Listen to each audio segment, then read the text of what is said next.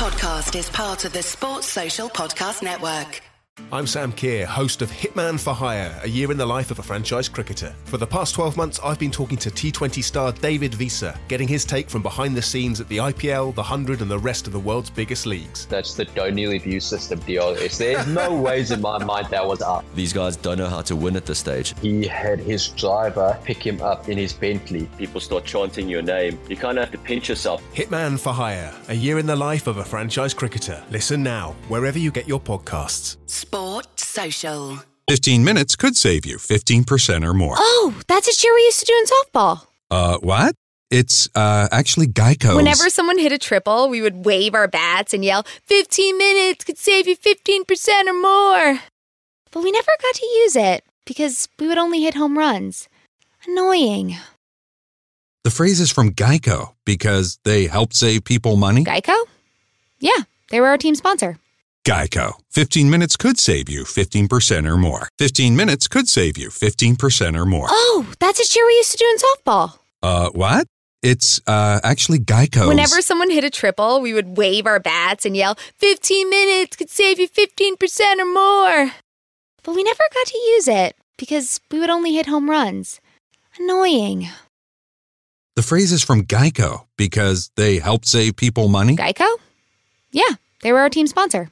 Geico. 15 minutes could save you 15% or more.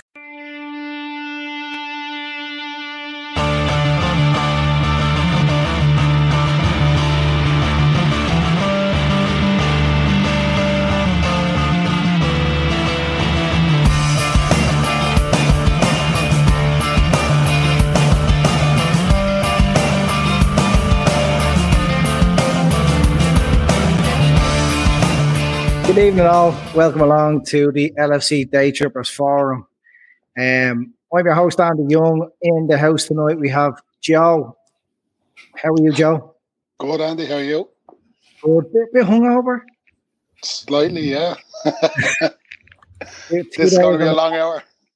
Yeah, two days. uh, just just isn't working for you anymore.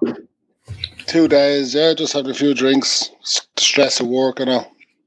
Oh yeah, hard around this time of the year, you know. Uh, you feeling a little bit, little bit better?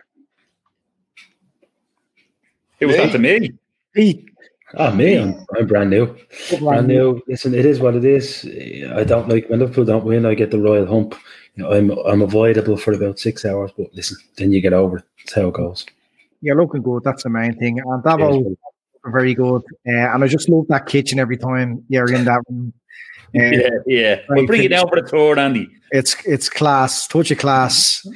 Um, you know when you go into Davos Cafe, you're just going to see whopper shit all over the place. Uh, Oh, no, it's not like that. It's not like that. the, beard's coming on well. Ah, yeah. Get to the barbers now yeah, before uh, yeah. Christmas. You can tidy it up for me. Yeah, yeah. Uh, anyway, look, we have a few topics as usual, but um, I don't think there's uh, if there's anywhere else we can start other than the sudden and the untimely passing of Gerard Houllier.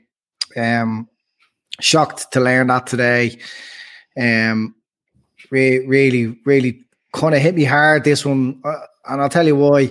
Um, it's the for, it's the first kind of major you know, Liverpool death where it's kind of a, of a generation that we can really, really all recall quite well from the very beginning uh, to the very end. You know, we Clemence a few weeks ago, but I mean, as much as you try and relate to it, you weren't you weren't alive, you weren't watching it, you you didn't you didn't experience it. But for Houllier, I mean, you lived every single minute of it. And I just was quite touching all the tributes on Twitter today because, like that, it's the generation of Twitter. Everybody remembers him, and uh, it was sad. And, and to see players like uh, Carragher, Gerrard speaking about him, and, and all the all the players of that time. Uh, yeah, it was it, it was it's it's a tough one to take. Um, Davo, I mean, what were your best memories of Houllier? Yeah, look, it's kind of similar to you what you were saying, Andy. Like at the age I am, like uh, thirty-eight, like and growing up kind of in a household that was more GAA. Like I, like the '92 FA Cup final, I was out on the road playing football, just sticking my head into the house. Are we winning? Yeah, they're winning. then obviously the League Cup in '95. But like you said there, like 2001 when you're 18 and you're you're after having probably like I said to you, probably from '93 ish time with United winning everything, and then like over here in Ireland, a lot of your mates United fans, so you're getting in the neck mm-hmm. morning, noon, and night when you're in school. You never think Liverpool are going to win a trophy. So for 2001, like that, they're just absolutely brilliant memories that really will stick, certainly stick with me forever.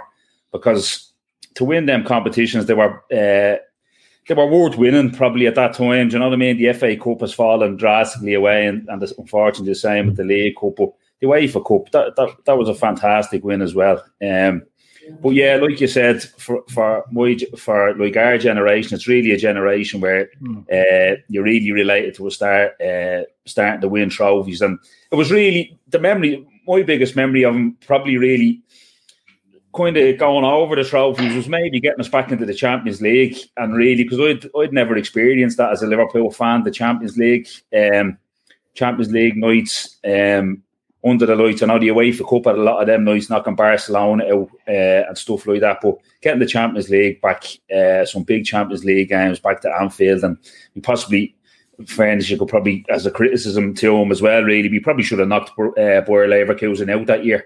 Mm. He took Coman off in the game. Um, but like that was that was really a thing to, to get a club to get the club back into the Champions League. Uh, it was really a legacy that he can be proud of, obviously, along with his trophies. Yeah, Chris Brack says um, 2000, 2001 is one of his favourite seasons. Devastating news to lose such a gentleman. And like that, it's it's the word that resonates with everyone today across all the tweets and all the tributes. People recall of how much of a of a gentleman he was and um, how kind he was to people and and how um, endeared he was to the people of Liverpool. You know, he he taught there um, in the seventies, I think and he was studying as well at the time. And the way he talks about the people at Liverpool, the communities, um, I think he, he visited. I think the school might have been in around the Toxteth area, so quite a deprived area, and he really understood um, the club. And I, I think that's what what Liverpool fans love so much about him is because he he understood them, he understood understood the city. Joe, any thoughts on that? Yeah, I agree with everything that Davo said there. Uh, any of the tributes today about him have all been, I know people after someone passes, but they all seem genuine and uh, how much a gentleman he was and how outside of football, how how much he did for players and for the area and all. Um, yeah, so it's all any any like thoughts and memories I have them are all positive. Actually, when I heard the news today, I couldn't. When I saw he was seventy three, I was actually surprised. I in my in my head, I would have mid sixties or something because he was only with Villa, I think, nine years ago. Yeah. So uh, and then I hadn't heard of him being sick around. So yeah, it's devastating news. And um, listen, he, he did so much for Liverpool, and uh, the UEFA Cup is the one memory that sticks out for me. Um, the one moment that I'd always remember it when uh, McAllister scored that goal against Everton, his reaction mm. with the yeah. the big open mouth. Yeah. So uh, yeah, no, it's sad, sad news. Yeah, some some really fond memories, and at, at the time, I suppose uh, foreign managers, you know, were only kind of coming into the league, and, and people called them foreign managers. It's an unusual thing, and foreign players were starting to be imported into the Premier League and make it such such a much better league. But that, like, as um, Avi H says, he set the foundations, Houllier, um, for France in the area, 98, 2002, and all. over. Saw let uh, someone else read that. Claire, Clairefontaine. Clairefontaine, too. But I think for Liverpool, the cultural change that he brought in uh, with with players that offered a little bit different than what we are used to in the English stock of players, and as well the culture changes. I think when up to when he came in, players were still eating chips for breakfast in in Melwood, and still out in the sauce the night before. And um, he brought Liverpool on a, a, full generation, I think, by by giving them a, a kick in the arse and uh, and, and making the club real again. Uh, you know, they'd fallen so far behind, especially with the way United, Man United were excelling ahead.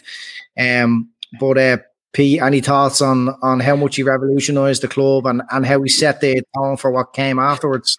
I think, in fairness, you know, death makes heroes of us all. But in, in his case, I mean, you, you touched on two very important points. The fact that the man lived in the area, you know, from 1969 onwards, you know, he was fully qualified. You know, you we've seen the influx of foreign players and managers into the game in the UK in particular. I wouldn't class Gerard Houllier as a foreign anything. He was a student of life and yeah. a student of, of the game. Um, but for me, to be honest with you, and people might disagree with me, but I think the club has fallen apart structurally. Certainly, I mean, if you if you read anything that Jamie Carragher had to say or Steven Gerrard had to say, the club was the structure of the club was falling apart. Training facilities, everything. He completely, as Abby said, revamped that and, and indeed set the foundations probably for the success that we have today. However, you know, there's a flip side to every coin. I mean, there's things that I remember as you know, Houllier as a manager, the treatment of Jari and I, I, you know, I wasn't completely enamored with that. Some of the players that we, we we were in for at the time that I thought perhaps he could have made better decisions with, and some of the players he brought in that I thought were quite limited. However, in saying that, he did get the best out of some very limited players as well. I mean, Danny Murphy, who I'm not a huge fan of, you know, uh, certainly his punditry. But I think, to be honest he, he hit the nail on the head today when he. Uh, I liked something that he said today. He admitted himself that he was quite a limited talent, and that Houllier really, you know, gave him a career. I mean, that's probably the biggest compliment you can pay to man. Yeah, and I think that's what's important. Like even even to this day, Liverpool don't tend to have the uh, financial backing that other other clubs have, so they have to get the best out of what's available. but one one talent he did develop, and um, one player who speaks so highly of him, one player who, when he was such a young kid and he he, uh, he was losing his way a little bit, and and Houllier apparently took him into his home. Uh, was Steven Gerrard. He I seen it a little snip today when he was talking to the BBC, and Highway asked to go look at a player in the under 19s. And uh, it was it was someone playing on the right hand side, but who caught his eye was was Gerrard, box to box, tackling, shouting, showing leadership. And he says, um, yeah, I'm taking him with me. And the following day, he had him in the uh, the team squad. So I mean, I mean, for me, it's it's things like that, and the the how he how he backed the club, how he backed the players. I, recall the Fowler celebration when he was when he was obviously taking the piss. He was he was after the uh, allegations of slagging and he was being a cokehead. And he went down and he was sniffing the line right in front of the Everton fans. And Houllier, as Houllier would, backed his players, even though he looked silly in the interview, but he said that he was uh, eating the grass because it had something to do with um, Cameroon and Rigobert's song. Uh, so I was, there's some fond memories like you know, like that, and I suppose the the one that stands out mainly for everyone is the return after his heart condition um, against Roma and the atmosphere he got. Davo, do you remember much about it? Davo. Sorry, you, you just you froze me there, Andy. Sorry, I missed sorry, the, end sorry. No, we're talking about the return. And so after his after his heart yeah. surgery, come back early and he came out to the uh, full crowd at Anfield um, to be greeted by Capello. Gave him a big hug, yeah. and it was, yeah. a, it, it, was a happy memory. I think it's all, and and the way the the Kop um, received him that night was amazing. Yeah, look, it was. I, I think I read today that I think the doctors advised them at that time not to be anywhere near the game and stuff like that. But it was obviously a game we needed to win, and not only win, we had to win by two clear goals or, or two nil. So we obviously felt and rightly so, to feel that, listen, me being there will, knowing the people, as Pete alluded to, being in the city for so long, knowing that him coming back would, uh, give the place a huge lift. And I think Capello showed an awful lot of respect there towards a fella who he obviously knows the stresses and strains of management. Uh, being in it for so long and knowing that he probably knew that Houllier shouldn't have been anywhere near that for his own health but respected that the man uh, felt he needed to be there to give the place a lift. And ultimately, look, who's to say what would have happened if he wasn't there? I know Thompson did a good job um, as when he was there as caretaker. But listen, you, will always want your manager there in the line, especially in a huge game like that. And that's what I was talking about the, the European nights. That was that was a, that was a massive night there. Um, to have to get the goal, have to get the win by two clear goals, um, whatever it needed to be, two nil or by two clear goals, and we went out and done it. And him being back there was obviously a huge part. And who knows what detriment kind of paid to his own health. But mm. look, he took it upon himself to be there. So listen, no, nothing but admiration for him. Yeah, I mean, I think that was the season that it was after the treble, and it was it was um it was when we were supposed to really challenge for the league, mm. and that was such an unfortunate thing to happen with his health, and also with as Jono says there, his legacy would have been a lot bigger only for Ferguson and Wenger. Like mm. that was the that was right in the middle of Ferguson and Wenger having their uh, home dingers. There were two fantastic teams, and maybe we would have got a look in for uh, for our first title in probably 10, 10 years at that stage. Mm. Would you agree, Joe? Yeah, he probably unfortunate when you look back at the quality of Arsenal United back then that as as much uh, he got, I think the most out of that out of that team. Now I know uh, Pete alluded to the few signings he made. He he made he did sign some average players, but considering how strong the two teams were, yeah, I, I don't think realistically uh, winning that league it was, it was, probably just just a little bit too much uh, for us to go and win the league with them two sides in that era. But uh, overall, looking back, I can't see why any Liverpool fan would have any real negative comments about him overall. People say treat yourself like you need a reason, but McDonald's treats are perfect for every day. Like bold McCafe iced coffee, get any size for $1.69. Or pick up any size sweet tea for a dollar. The largest served in an insulated cup that keeps your tea cold. Feeling a little extra something something? Try the classic bakery sweets like an apple fritter. With so many ways to treat yourself, you don't need an excuse. Just come back tomorrow. Ba da ba ba ba. Prices and participation may vary, cannot be combined with any other offer or combo meal. Yeah, yeah. Noel Tracy says there, didn't he teach in Trinity College too, lads? I, I wasn't aware of that. Um, maybe he did. Anyone? No? I don't know. Maybe he went no. to the Trinity Ball there one year and wrecked the gaff with Yeah. but um, yeah, I mean, he was an intelligent man, and th- that's what we have in Klopp now as well. They're, they're far more than just a football coach. You know what I mean? These guys are intelligent, and uh, they've they've so much about them and I, I think they're they're the type of people who who are really successful at Liverpool because they know they know what it's all about there and what's important and what what what they need to do to make them the supporters happy. Um, so look, it's it's a huge loss uh, to Liverpool, and our you know from the LFC day trippers, our condolences go out to his family and uh, may rest in peace. Um, Look, we move on. We four topics chosen by each of the lads. Um, it was it wasn't good at the weekend.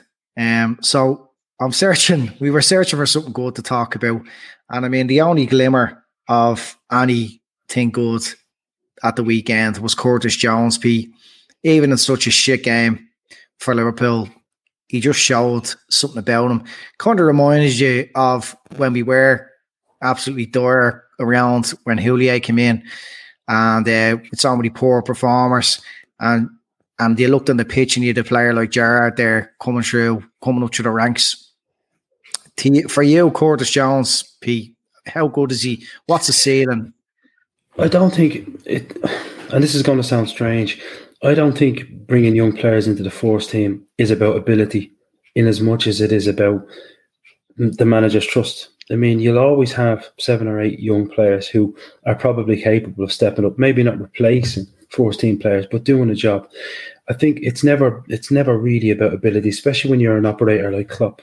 I believe it's about trust. For example, you'll have young players, and I'm I'm trying to think. Well, say for example, take Mason Greenwood at Manchester United. He might score a couple of goals you know, a game for Manchester United. But he also might give the ball away in, in vital areas. He might do something silly. He might try and take on an extra man, which will cost a goal. I think what impresses me the most about Jones is his maturity, and he can see why, even over players like Shaqiri, like Minamino, you can see why Klopp actually trusts him.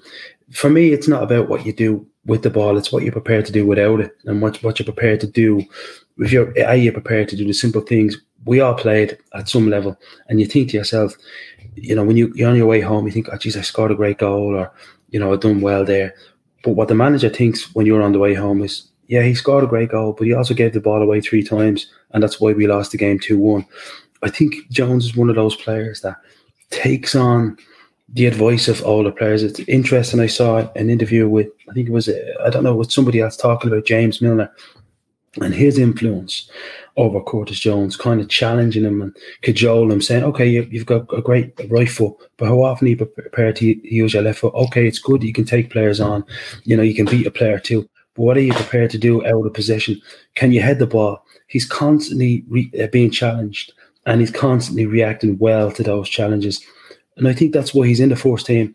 And people are starting to say when he's in the first team, they're not missing they're not talking about who he's replacing. They're just saying it's good that he's here. That's trust. For me, the, the, the, the whole thing is about trust. A lot of people will, will talk to you, as I said earlier on, about, oh, Jesus, why aren't more young players coming through? If you ever want to ask that question, the answer is always trust. Can the manager trust him with and without the ball? And I think Jones ticks that box. Yeah, he absolutely does. I mean, when he came in, um, what what caught my eye and probably most people's initially was just the in a positive way, the arrogance about him, the confidence. Uh, you you knew like he was meant to be there. Certain players, they just they just seem to go into their themselves when they get their chances. But I think they're really, really top talents, and that's even when you sign players, they just hit the ground running. Like straight away, he was he was performing, and and that kind of confidence, that kind of arrogance, is what I think it takes um, to to really establish yourself and, and to start saying, I'm not just a young player here uh, who's filling in gaps. I'm actually going to challenge uh, the other fringe midfielders like Naby Keita. Um, like, I mean, if we were to pick our strongest uh, midfield at the moment as well, up to the uh, rival of Curtis, we're probably thinking Fabinho, Henderson, and Wijnaldum. And there's all these other midfielders, and maybe at the start of the season, Curtis would have been right down the bottom of those. But now I think um, now I think it'd be it'd be hard to drop him.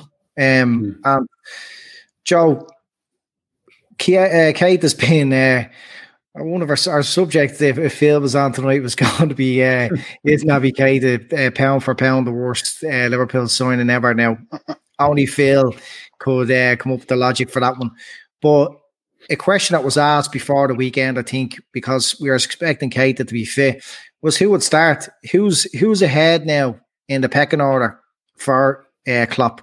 Curtis Jones or, or Keita. I, I, mean, I think it's Jones. Joe. Um, I, I still, I still think with a couple of if they bought a couple of games and we were looking to play our strongest team, Klopp would pick Keita. Personally, I think that, but like when, because of the injuries he's got in there, like when we have our strongest eleven out, fifth or sixth choice fifth or sixth best midfielder probably after Fabinho, Henderson, Thiago, Wijnaldum. He's there or thereabouts with Keita, in my opinion. He's ahead of Oxlade-Chamberlain, Milner now. Um, I listen. He's played 13 league games for Liverpool, and I'm a big fan of his. I don't know. Every game he plays, he just seems to get better. His confidence, arrogance, just even the ball. He gets the ball in tight spaces and doesn't panic. I don't know. Klopp obviously, Klopp obviously sees it every day. But just the more we're getting to see him, the more he's impressing me and everyone else. He just eh, there's no real weakness in his game. And at 19 years of age, with only 13 league games, like if he gets a run, so how good can he be? I don't know. Is he, he's impressing me. I might be getting a bit carried away, but I think he can go all the way. I think he got he could be excellent. You know, eh, no, I'm not. I won't get too carried away there. I, do, I, I, Go on, say he's got to be. He's got to be better. He's got to be better than Gerrard. He, he, reminds, he, he, reminds me, he reminds me of Zidane. no, but yeah, uh, yeah he's, he's he's excellent, excellent. Yeah, uh, I've seen a, a, couple of comparisons with him, and uh, he measures up quite uh, close to Naby Keita in terms of style in terms of what he does in the pitch, and you know those sort of key uh, stats that both players offer. Uh, Brian Murphy says he was never going to go out with loan compared to other players. Uh, management know how how uh, he's going to be a first team player, and and that's I, I fully agree. When you have such a strong team like Liverpool and such excellent players, look, I know we've injuries as well, and it's, it's opened the door for um for Curtis a bit more, but but for a player to be kept there and to challenge when you have such a strong midfield, it does it does speak volumes about him. And someone else there says, you know, Klopp, Klopp doesn't see him as a young player anymore. Davo, what happens when they're all fit? Um, look, when they're all fit, I don't, listen. I won't. I agree with what Pete uh, said about uh, obviously Milner taking him under his wing and all. I won't uh, rehash all that, but Joe was probably right as well. If when you think of if you write everybody down, he is probably fifth or sixth, sixth choice. But I mean, I, I would always be. I don't even know if this is too sensational a statement around, but I, I would always say if you can't get on the pitch, you're no use. It's like being bad in the air, bad in your left foot, lacking pace, blah blah blah. If you if you're not if you can't get on the pitch, you're no fucking use to anybody. Yeah. So like um, I think fucking there was a, an old NFL coach, Bill Parcells, said the best ability you can have is availability. And if you're like if you're not if you can't play, you're no use to anybody. He, he's he's always fit. He's always fit. He's always available. Keita, listen, we were there, myself and Joe, the West Ham game a few years ago, with the first day of the season, and he was when we thanked him, and he was absolutely sensational. We all thought, Jesus, what what what a player we have here. But like he's he's been mismanaged, fair enough, at international uh, level with injuries and stuff like that.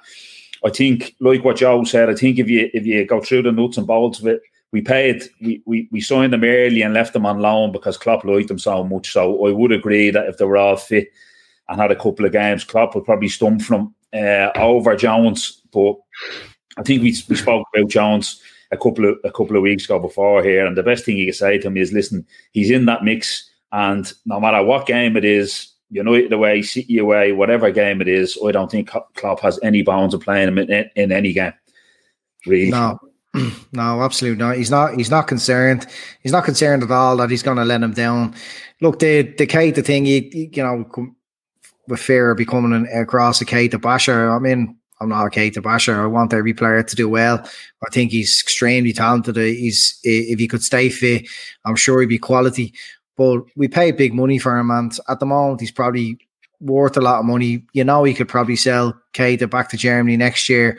And you've Curtis Jones there, and whatever you lose on Keita, you, you've Curtis Jones. So there's no concern. But I, but still, look, we're going to need players. We're going to need everyone this season with the amount of injuries. We're going to need Keita to find some sort of uh, form. And when I say form, I mean fitness.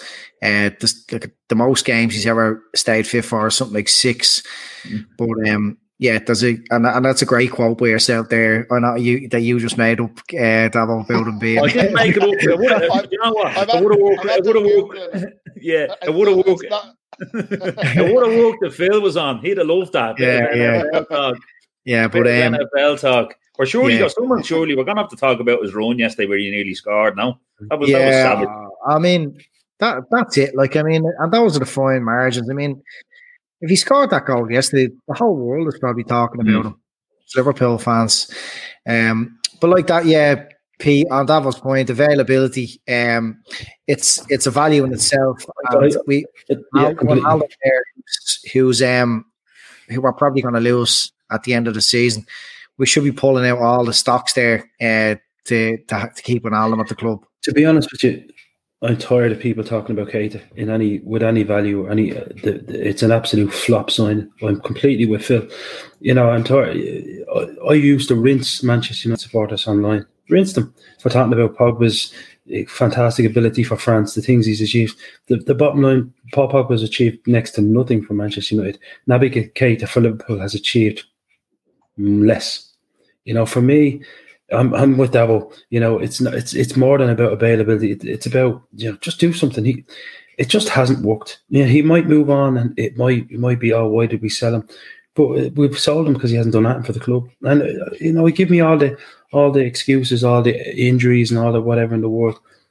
It's just not. It hasn't happened, and it doesn't look like it's going to happen. Every time he he gets a start, he's off within sometimes eight nine minutes. Or you know, for me, sometimes it just doesn't work. You have to cut your losses. Yeah. I mean, uh, if anybody came in with a 30 million bid, you'd be saying, snap the fingers off. Because he hasn't done 10 million quid's worth of work, let alone the 53 million that we paid for him. I don't and see anything. I, I, see glimpses against Bournemouth last year. I've seen glimpses against West Ham. I'm not looking for glimpses. This is Liverpool Football Club. I'm not looking for glimpses. Looking for consistent performance. At 19, Jones has done that 13 times. Naby Keita has done the subtotal of nothing. I don't know why we're talking about him. Above Mm, talking yeah. about anybody else. He's just he's just not in the picture, not in the frame. He hasn't done anything for Liverpool. You Nothing. see, and you see, you see some, you see some fans today comparing them with like Keita and Gini as if it, one he'd be a replacement for Gini. If he goes, no, he fucking won't. He can't get Gini it Wijnaldum on the pitch. Gini Wijnaldum Wijnaldum is made the steal. a warrior. The And he- fella's made of biscuits. That's as simple as that. Gini Wijnaldum is a warrior. He's flying fit. He's brave. He's as good defensively as he is in a, in attacking mode. He's a leader. He could be a potential captain. He's at the absolute peak of his career. I mean, I always say this, you know, in jest. I say, you know, black don't crack. You know, people talk about his age. Don't forget about his age. When Henrik when Henrik Larsson signed for Barcelona, they gave him a medical and they said he had a physiology of a 26 year old or 25 year old. I think he was 34 years of age at the time. Gini Wijnaldum is- has the same type of physiology. Give the man his four years and his money because let me tell you, whoever he goes to will improve no end. And Yeah. that's another problem for us. Give the man his money. It's his last big contract. If there's anybody with any sense at the club, if this is another Mexican standoff, this is not like Emre Can. This is not the same. Yeah. Gini Wijnaldum goes to a Bayern Munich, a Barcelona, a Juventus, and he immediately improves those teams. Yeah, Why on that- earth? Hmm. That's an excellent point. Look, we've got players like like Keita and like Ox who are who are you know they should be at the peak of their careers and their their their injuries and like their their uh, contracts are four years. James Milner came into Liverpool. I know they got him on a free and they gave him a big contract, but it's it's when somebody they're they're aging, but you know they've got loads of years left in them. Some players are finished at thirty. Players like James Mil- James Milner still going at thirty four, no problem. And Wijnaldum's going to be one of them. Uh, look, this show is all about the comments uh, from the viewers, and ev- even when there's a dodgy one, we'll still put them up. That's a mad Uh, so one. Podcast uh, says, uh, I think we need to get rid of Bobby, Naby, Ox, Shaq, Divock, and Joe. Yeah, I agree with a few of them. I know Joe uh, would probably agree with Bobby. Yeah. I don't. Bo- Uh, yeah, there's- Bobby, Naby. Yeah, there's not, that's actually a good point he's making. Yeah. The, only one about- I dis- the only one I disagree was Matip. Yeah. Well, look, I think the thing about Matip and Gomez, you can't have two players that are going to be picking up injuries all of the time. Like their their careers are Matip's are a little bit um it, they're, they're niggly ones. They're they're ga- they're ones that keep him out for two and three games, and he's back. And then you have the likes of uh, Gomez who picks up some serious injuries. But yeah, I I just think we need to buy two um two reliable centre backs and, and get rid of one of those, whoever it is. Look, Joel's probably the obvious one because he's getting that bit older, and maybe give Gomez a chance to get his career going again. It was very unfortunate what happened, and um, we might get into how the injury happened again. Actually, the com- interesting comments from uh, Henderson yesterday. But anyway, uh, Punk's second part of the comment is for me, Curtis is the Curtis show. Not sure what that means. Pass is too late. Doesn't make the pass. We desperately need Thiago. Yeah, we desperately do need Thiago. We desperately need anyone fit. Uh, Thiago absolutely transforms the midfield and, and makes us a better team. No, no doubt about it. But um, for Curtis to to say he passes too late, nine, you know, nineteen years of age. Now serving B24 at DMV window number 7. Okay, Jim, we're next in line. Perfect, Jim. Things are going very smoothly. You remembered the cell phone bill? Yes, and the birth certificate. Nice. We'll have a real ID in no time. That's right. Ready to fly to Carla's graduation and then the big game. Real great work, Jim. You too, Jim. Excuse me, are you talking to yourself? Now serving B25 at window number 10. That's our cue, Jim. Excuse us. Talk yourself into Real ID readiness by May 3rd, 2023. Make a plan at dhs.gov slash real ID. No, he's 19. Like, I didn't think he'd a great first half yesterday, but in the second half, he stepped up. Like, he was the one, because Henderson was gone back to centre back, he was the one driving us forward. Um, listen, the first, like, uh, uh, from the times I've seen him playing, I think there is times he needs to play with his head up a bit more. But, like, I just have to say, he's 19.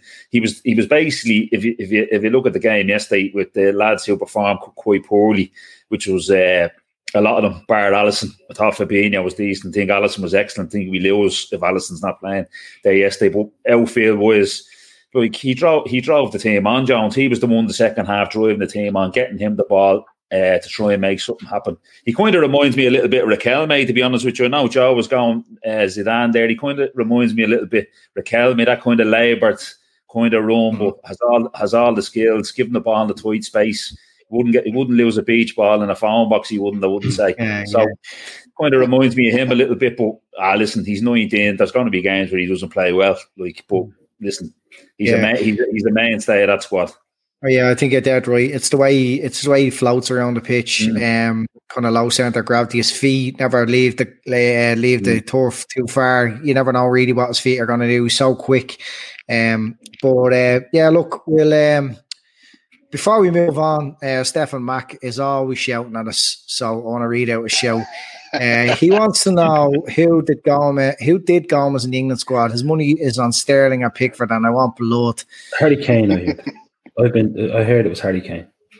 Yeah, it's it's interesting. Like Henderson said yesterday, the manner in which it happened was was was quite difficult for him to take. He's letting it slip. I yeah, he wants he wants people to know or question it. Um, the story up to now um has been that it just happened out of nowhere. Yeah, I mean, that's- was it not initially? Was it Yeah, that's a disgrace. that it happened on a, on his own?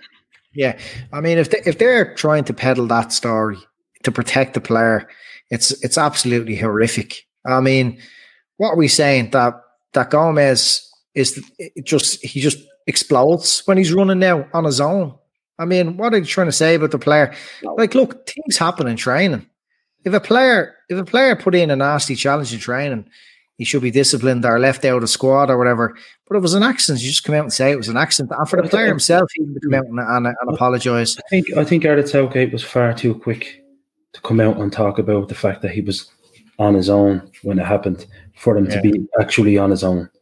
Um, I, there was obviously a challenge, and it was obviously somebody who, Uh, for whom whom was already in the spotlight, and as the English always do, need to protect my money. That's why my money's on Kane. Yeah. You know, at the end of the day, people are talking about him as you've covered on the show already, ducking under the ball, making it back for people.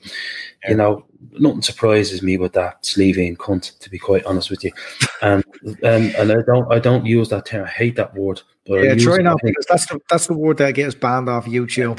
Well, but, but, but nothing surprises me with him. 'Cause I'll be, and I'll be honest with you, it sickened me this week to watch people go on about, oh, the what about the about the other things that he does that we won't discuss now. We've already had a show based on it. Doesn't you know?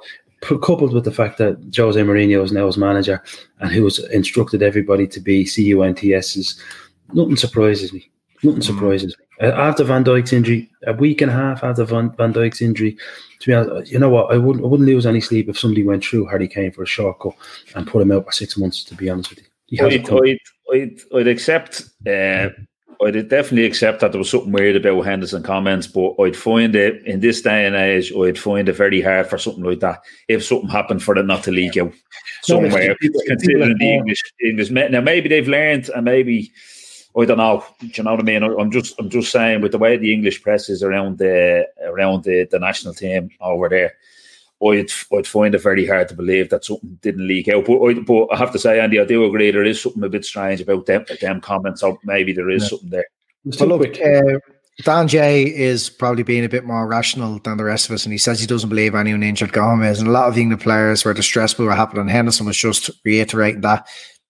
Maybe they might say it all. It could- it do you know what? It didn't could, it, could, it, could, it could be it could be a line into maybe that it could be that bad an injury that he doesn't know whether he'll ever get back. That could be something along and them lines with Henderson. I don't know. Listen, I'm not. I know we get plenty of Twitter doctors and surgeons and all to tell us what way things will go. I have no idea, but I- I- Well- maybe that's a way to, to look at it. That Henderson thinks maybe listen, this fella's going to struggle to get back.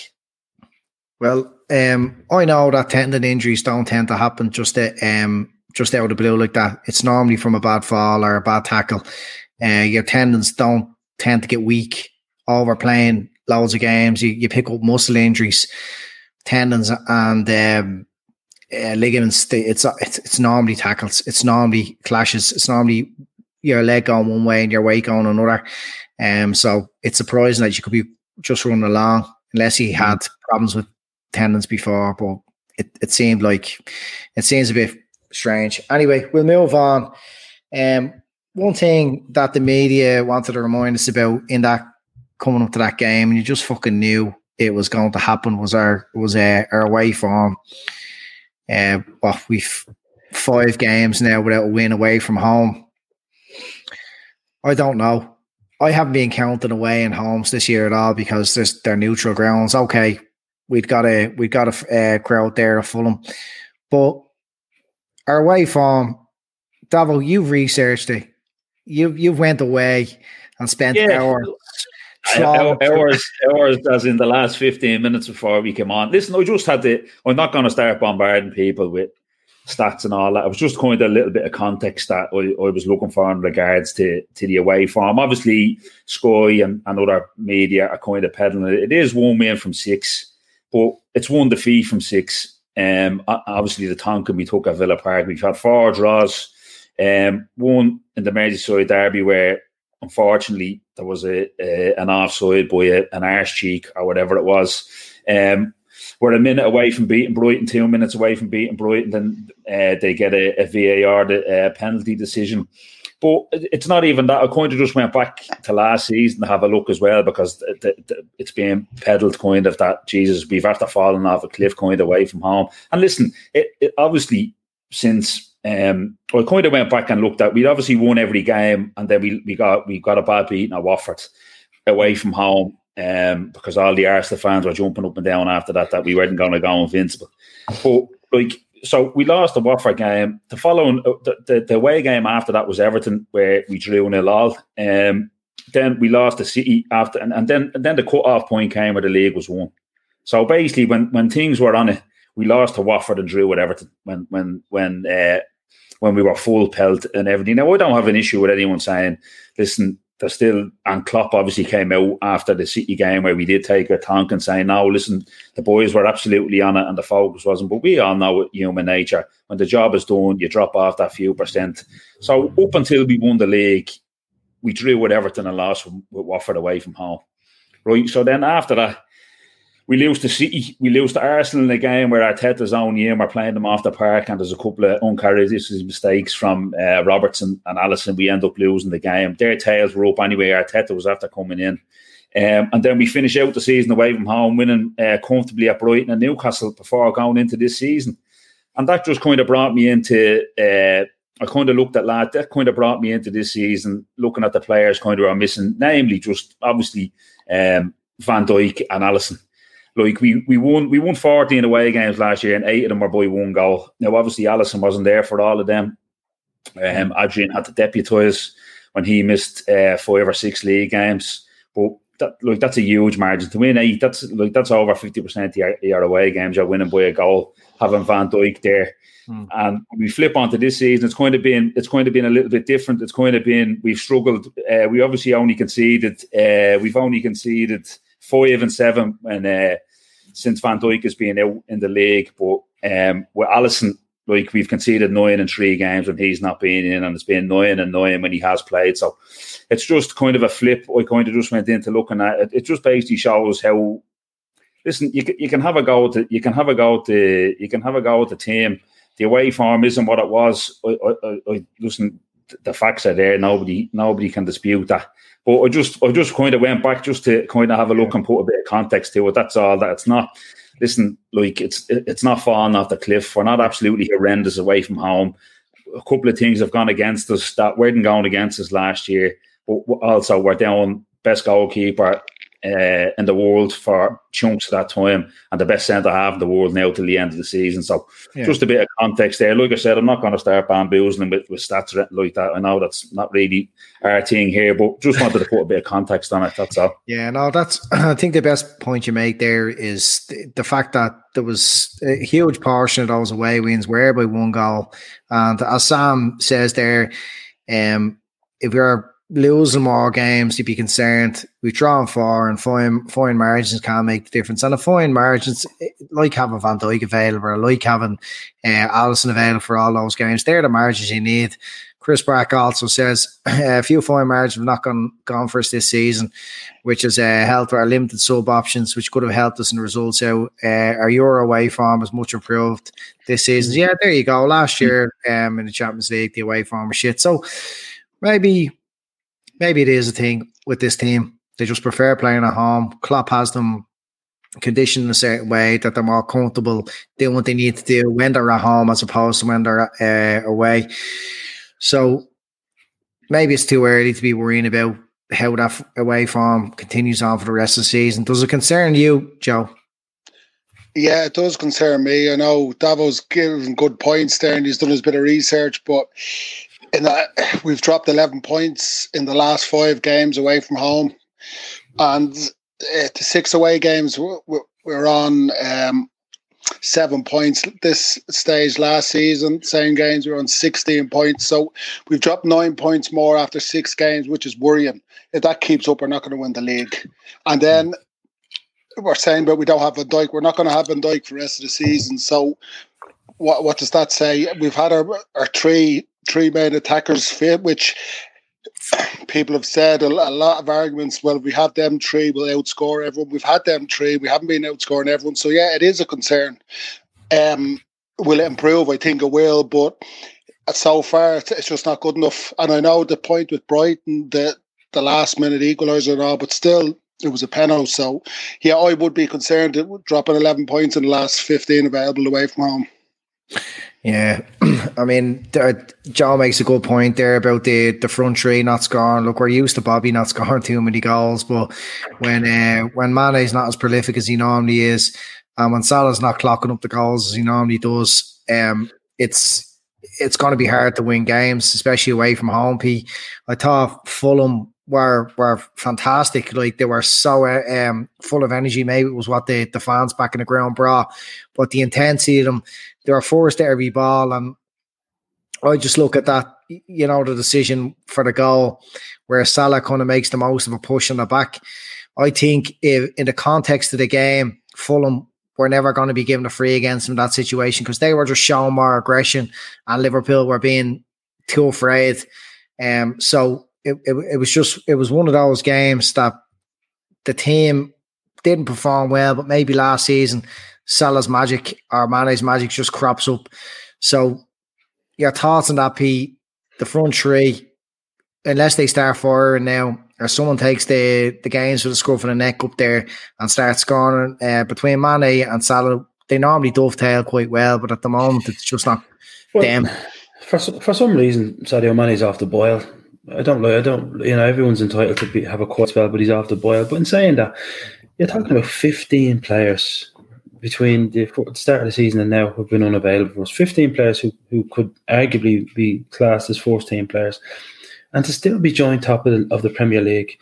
Listen, Liverpool are going to Liverpool react very very well to to bad form. In fairness, but I've always thought it would be a problem it's always a problem with every side that wins something or that wins a, a, a trail of trophies. You become everybody's cup final. I mean, Fulham, Fulham hardly put up a, a performance against anybody this season, but Albert Lookman looked like you know what some of our fans think uh, Naby Keita is on Sunday. So you got to consider that it's it's it's two things. It's learning how to deal with being absolutely everybody's cup final, and getting just that rhythm back where people are available, that confidence, that that depth, uh, the the squad depth is back. And I mean, the bench on Sunday was horrendous. Don't even want to talk about the options that we had to come off the bench. And players are aware that.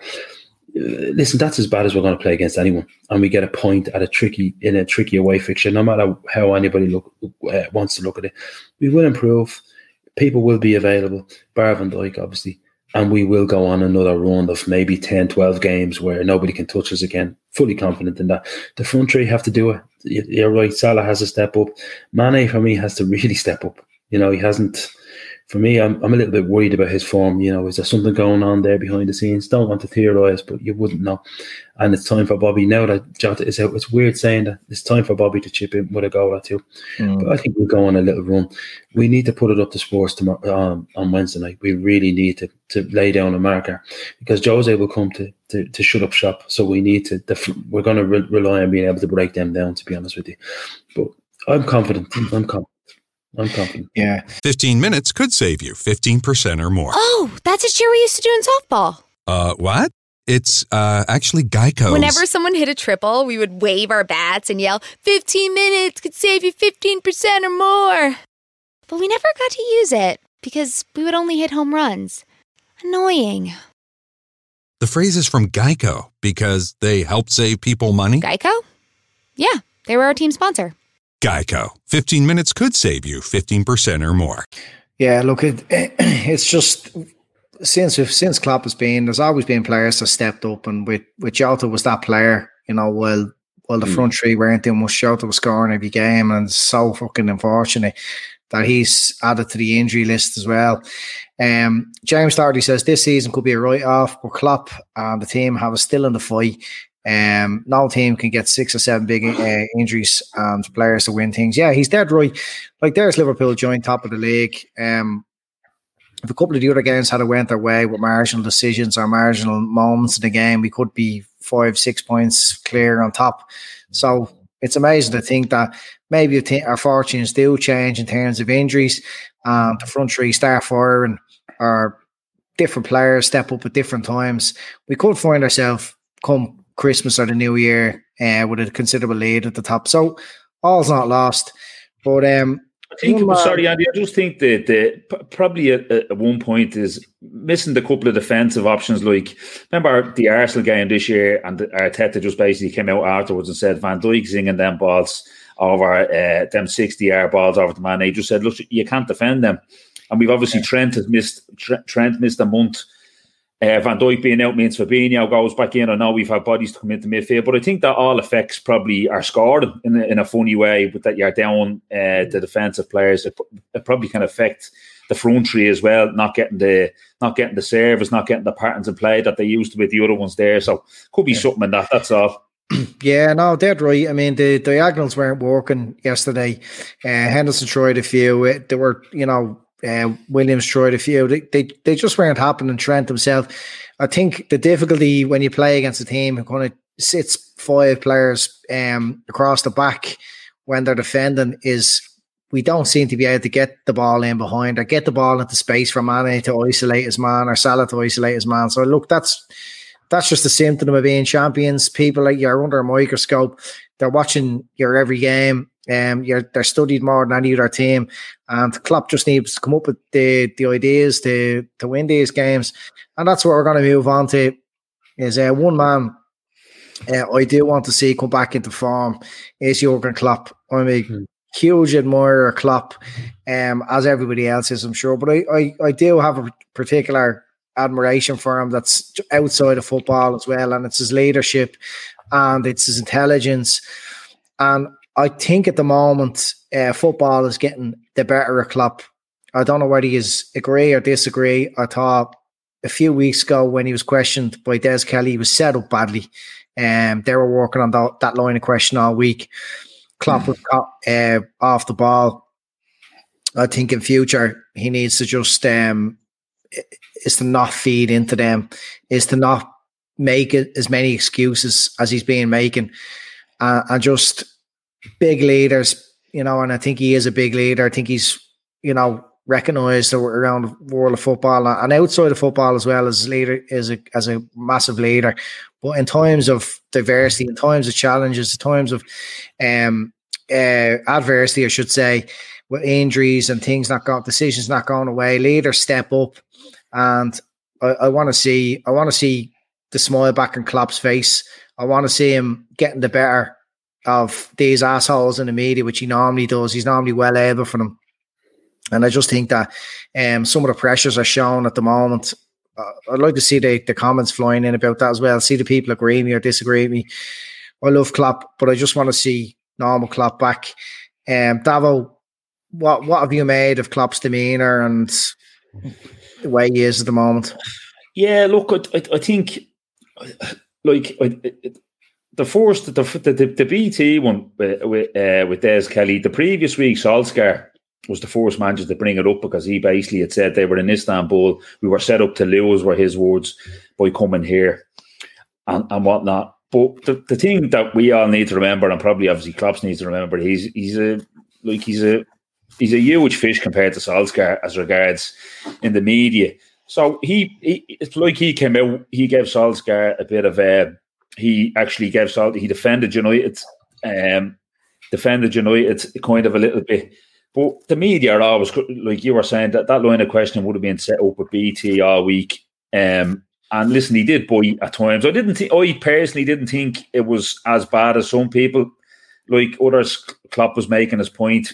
Like Des Kelly obviously was making his point rightly. So, well, listen, you need to go to your CEO, and that's fair enough Like, I've no problem saying someone saying, "Listen, Des Kelly got the better of him." I didn't. I didn't think Klopp had a meltdown or a Kevin Keegan moment like that. I just think that that that's he just basically said how he felt. He obviously got set up. BT would have been gone with that line of questioning all week. Funnily enough, I listened. I've listened to a couple of his press conferences, uh, not with the television media, but with the written media after games, and he's fine. There's absolutely no issue. He's kind of still kind of back to his best. He doesn't have any issues dealing with them. Maybe it's a, a television one, television media t- that's got under his skin. But I also heard over the weekend it was it was referenced that Solskjaer and Pep only made one substitute each in that game. So there is kind of an undercurrent coming from the coming from the media. It's all I think it's obviously stemming from this operation big picture where they think these lads are trying to take things over. Klopp is saying, obviously, he alluded to, that I'm not like Gary Neville when Neville said on Monday Night Football, listen, Klopp is just trying to get an advantage for Liverpool. Klopp said, I'm not like Gary Neville, I'm not.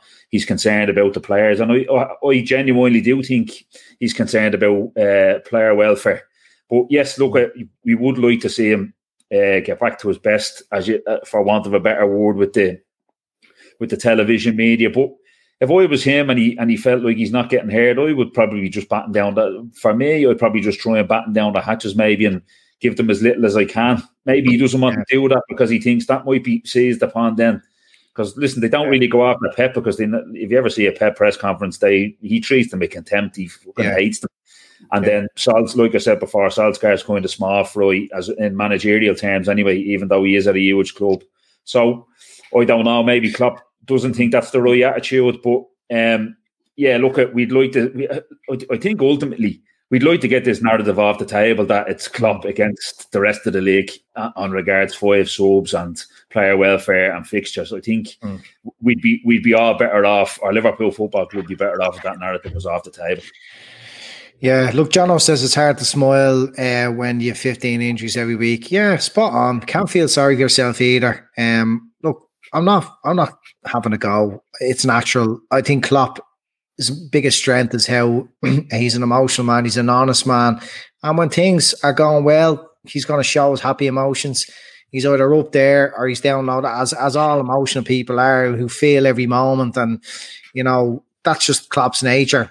Um but you just you just don't want to see uh, want to see it kind of setting into the team and the team feeling sorry for themselves and and the the team not feeling the effects of of uh, of Klopp's kind of motivation. You know, if he's if he's um if his mind is elsewhere and fighting with Des Kelly. I mean, I I like when managers treat the media with, with contempt. I used to love when Kenny did it. Um, at the end of the day, they're not your friend they'll pretend uh, they're being nice to you and they'll take one question out of context and they'll print something else or they'll say something different. And uh, so I, I'd, have, I'd, have, I'd prefer it if you grabbed uh, Des Kelly by the throat and told him to get the fuck out of my face and, uh, and don't be giving me shit. Uh, Joe, I know if you are getting interviewed by Des Kelly, you'd have gave him a loaf. Yeah, I would have definitely loafed. Yeah, I, I just uh, think, Andy, all this, the last couple of years, we've uh, just been success winning every week, 50,000 people at Anfield every weekend, uh, just everything. And then you've this season, this year, is just couldn't have gone any worse with with the injuries, a slow start, these VAR controversies. Then the he's after he has an issue. He's made his point, but I think it's time to move on. It, it, everyone knows he wants the five subs. He's made it. This thing with Des Kelly, I I thought it, he he let himself down a small bit. No big deal, but um, yeah, I, I just think I just think now he's made his point. Everyone's just used to Klopp smiling and being this full of life character. So when you see him not like that, it's just it's unusual. So people do are not getting worried, but just maybe wondering what's going on. But I don't, I don't think it's a big deal. I just think just everything this season just got on top of everyone with with with everything that's gone on, and uh, yeah, it's time to move on and. Maybe stop even send out Pep there to do these interviews and stop entertaining the likes of Des yeah. Kelly because they're, they're, like that. They're, they're setting him up. They've done the research and try. It's, it's difficult for him to come out on top down when he's maybe not in the best of form or whatever. Yeah, yeah. Look, uh, Derek uh, room. I think that says give it a rest, Andy, for folks say, Yeah, Derek, we're only having a chat, relax. You know what I mean? No point in being a psycho about it. Uh, come on next week if you want them. We'll have the chats. I'll, I'll give you a Uh, love. and, uh, but point taken, I'll, I'll give it a rest. Uh, maybe I'm going on about Klopp and reading too much into it. I just want to see uh, Klopp back to his best. Don't know about the rest of you. Um, There was a Yeah. question there about Harvey Elliott being recalled, Andy, whether we thought he was going to be recalled. I don't know. What did the lads think of that? No, he won't break his rhythm. The young fella's in a fantastic rhythm right now at the level he's playing at. To break it, to bring him back to the squad, to have 10 minutes here, 15 minutes there, not going to happen. uh, Avi H says Andy's a dead ringer for Des Kelly. He's, Uh, he's right as well, you know that? uh, Avi, th- th- those sort of comments will get you banned. so only for the only for start because they're funny. Um, Derek's the only one that needs to give it a rest. Uh, uh, for whatever. Anyway, look, uh, he's our gas. Uh, I was going to say the C word, but no, he's our gas fuckers. Um, we have one more topic to discuss, and it's the Champions League draw, of course. I think we're going to win the Champions League. All this form at home and away, and the league and all. It's it's tiring the refereeing decisions. I think it's one one place we might have a bit of joy in this year is the Champions League. But we've been drawn against a difficult team in uh, in Leipzig. And uh, Joe, tell tell us what's going to happen in the Champions League. You're a Champions League uh, correspondent. Yeah, I watch a lot of football, as you know. Um, Our bet next year, European football. uh, yeah, I I think when you look at the runners runners up we could have got, um, i- it's it's almost that's perfect for us. I think this is this is the same team that lost United five 0 in Old Trafford last month. So I wouldn't be I wouldn't be. They're not the side they were last year. I, I wouldn't be. I know they're doing well in the German league, but now I wouldn't be have any concerns about them. And I think I'll agree with Andy. I think uh, I think it's set up here for Liverpool to win it again. Uh, all the top European sides are struggling. I think I read today not one side left in the Champions League is winning their domestic league. Yeah, Which no, is- no, favourites. Our top job. Yeah, and 13 of the Europa League sides are winning their domestic leagues, which is a mad stat. But um, yeah, I think apart from Bayern Munich and City, the rest of the usual big clubs, Spanish clubs and all, are struggling. So I, I think it's wide open this year. I'd be confident we win the double, yeah. Yeah, That's one of the 47 bets. sounds, like- it sounds like uh, we need a new addition to the Kenny Clouds. uh, Harry uh, says, "Do you think Chelsea can win the Champions League?"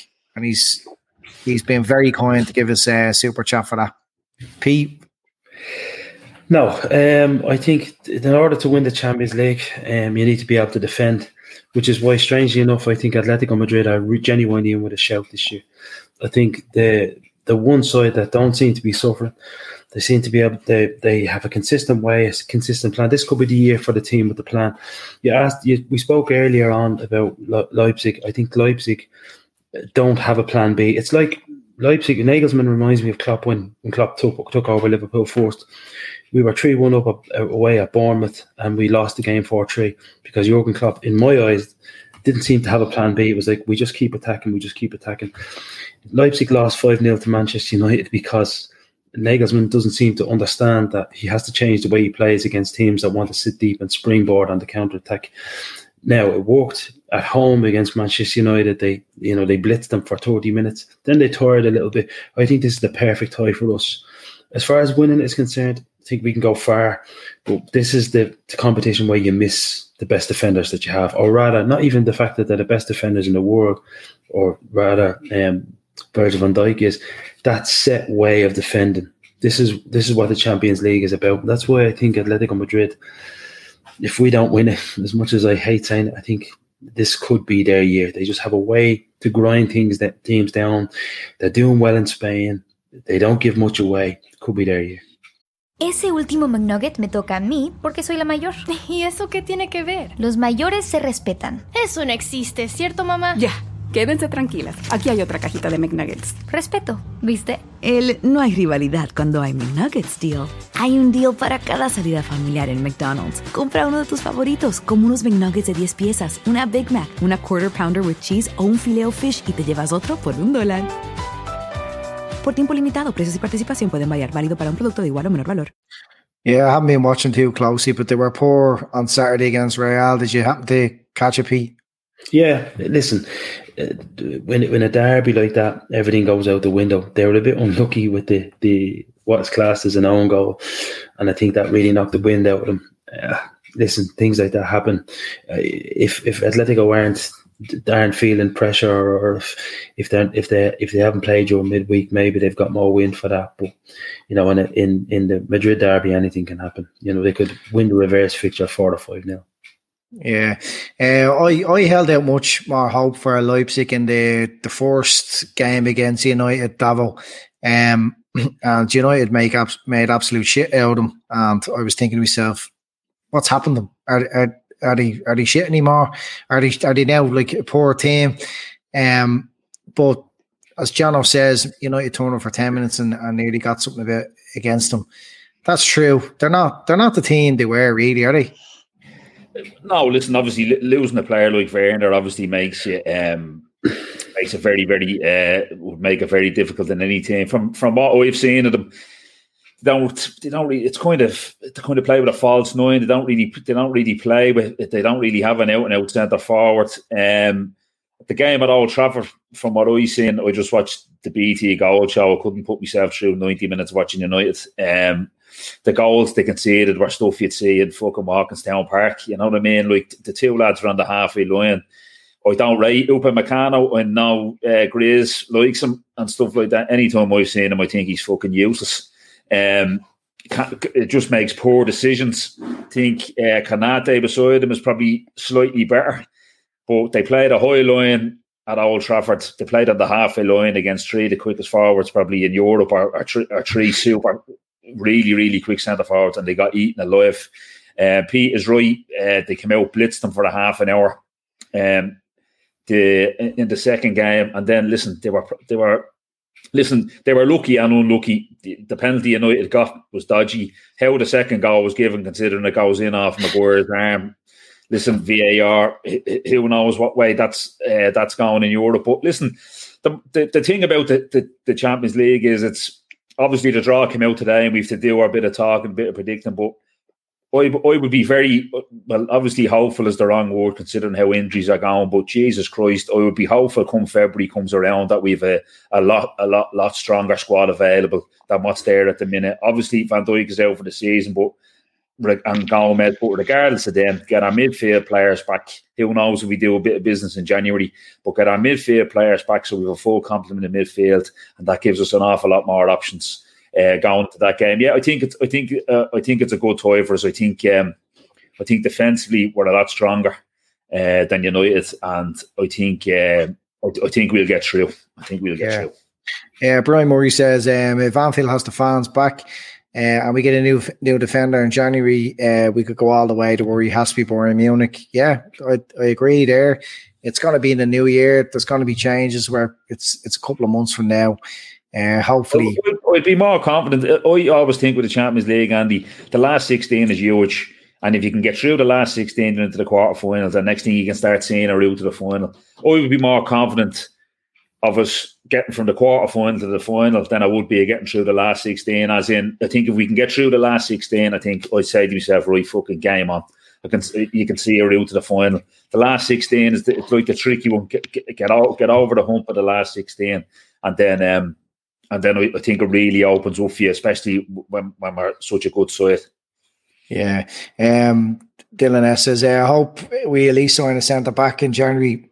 I think it's it has to happen. I, I can't imagine a situation where we don't win and just uh, pay the premium it's going to take to bring someone in that would have been brought in in the summer. It needs to happen. I, I just can't see it any other way.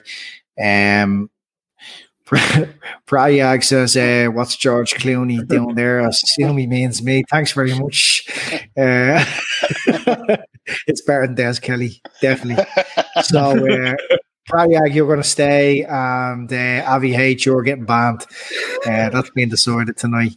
Um, Can't ban Avi. I like Avi. No, Avi's good, good lad. Um, look, we'll we'll we'll kind of wrap it up. Uh, we'll just talk about Wednesday Spurs massive game. Spurs seem to be just okay. Look, they're level on points with us, but you'd nearly think they're they're the team in form. The way Son is playing, the way Kane is playing, they seem to have a huge threat there, and and just it's going to be it, it's going to be difficult for us no matter what way you look at it, Joe. Yeah, well, I, I know I've beaten on this about the last month or so, and I'll st- I'll stick to it. I still think when it comes down to it, Spurs, it's going to be between ourselves and Spurs. I think they're the, the side we have to worry about. Obviously, if there's an injury to Son or Kane, it changes everything. But at the moment, they've got lucky with injuries, and it's they're just so solid at the back of the midfield. If they go 1 0 up, they're almost impossible to score against. It's just like the Mourinho 10 years ago. And I am genuinely worried about them. If they keep everyone fit and if Bale gets a bit of, like Bale is going to, will eventually get in that side and start scoring goals. So they, they have everything if they stay fit. And with the injuries we've had, it could be the year they win it. But um, as for Wednesday, yeah, I, I, I would be. T- I'd expect us to draw, and I'd say both both sides would be happy with that. We're not going to win. You can log that. Uh, Chris Braxton, log it. Chris Braxton does look like Dave. Uh, Sp- I can't believe this is turned into a show about who I look like. We're gonna. We're gonna Andy's have a more, there's one there. Andy's more Jeff Shreves. Uh, I'm looking at there, Spiky. Uh, Chris, I'm going to knock you out. um, so far, I prefer the George Clooney one and uh, Des Kelly actually than that one. Um, yeah, fuck you. uh, P, uh, what score are we going to win on Wednesday? We're winning it two one, but we Yeah. we're gonna we're gonna need that early goal because I think I uh, one thing I do agree with what uh, Joe said. There's funny. I'm gonna, I'm gonna, I'm gonna turn off your um, yeah, camera now if you don't give it a listen. One thing I do agree with what Joe said, besides the Dave Boykin comment, is the the fact that if they do- if Spurs get an early goal, we're in trouble. It's not like Spurs under another manager, but they get an early goal and you know they'll crumble at some stage and we'll, we'll get something. You know, they, they're very good on the break. We will have the lion's share of the possession. We know that. We know the way Jose was set up, but we're going to need the early goal. And I think the way things goals have kind of dried up, Jose will fancy sitting in against us, which might play into our, which might play to us. Um, so I'm going to say two one, an optimistic two one. Yeah, Rajiv says Andy looks like David Easter. Have a look at David Easter. Yeah, there's some good pictures of him on the internet and then some really bad ones. Uh, Rajiv, you won't win another prize in this channel if you keep that shit up. uh, all right. Avi H says Joe looks like Stone Cold Steve Austin. Yeah, he does. Yeah, Right said Fred. yeah, yeah. or uh, but look, yeah, they're um, they're all funny there in the comments tonight. Fair play, these lads. Comments are flying, in fairness. Yeah, yeah, yeah, yeah. No, I hope this doesn't become a regular section of who Yeah. Looks like. yeah. Uh, Get your Yeah. pigs in. yeah, yeah, dickheads. Anyway, Davo, um, Liverpool are going to win. What score? Uh, yeah, I think we're gonna. I'm gonna go for. Two, I, I, I say we'll win two one, no matter we're playing Fulham or Kidderminster Harriers or Spurs. And yeah, I'm, go, I'm gonna go two one, but I am a little bit worried about it. But I'm gonna back. Uh, I'm gonna back the lads to come back to form, Mane and Salah, um, and Firmino to to really come back to form and to to get us the, get us the win. I'm hoping Matip is fit to play because I don't know whether he'll go. Would he be tempted to go Henderson a centre back against Kane because he knows him from England, or would it be down, you're, down to you're down to Rhys Williams or um I can't who's the other top or the Phillips. yeah Phillips sorry uh, you're down to either of them two. I'm not sure whether he'd go for that with Kane um, and Son there. Not, yeah. Yeah, I'd probably say Williams would probably be the one if, if he was he was going to go for it. But I think um, listen, I, will put it this way. I think we're going to have to play very well uh, to win the game. I think the performance levels will have to be uh, probably the Wolves at home and and probably a little bit more to win the game. But I'm uh, I'm backing the lads to, to come back in the front three to come back to form and for us to, to nick a win. 1 0 or 2 1. Yeah, yeah, look, I'm never going to say Liverpool are going to get any anything other than a win. Hopefully, Matip is back. It was seemingly it was um his back spasm, so there's some good drugs out there to help uh, your back stop spasming.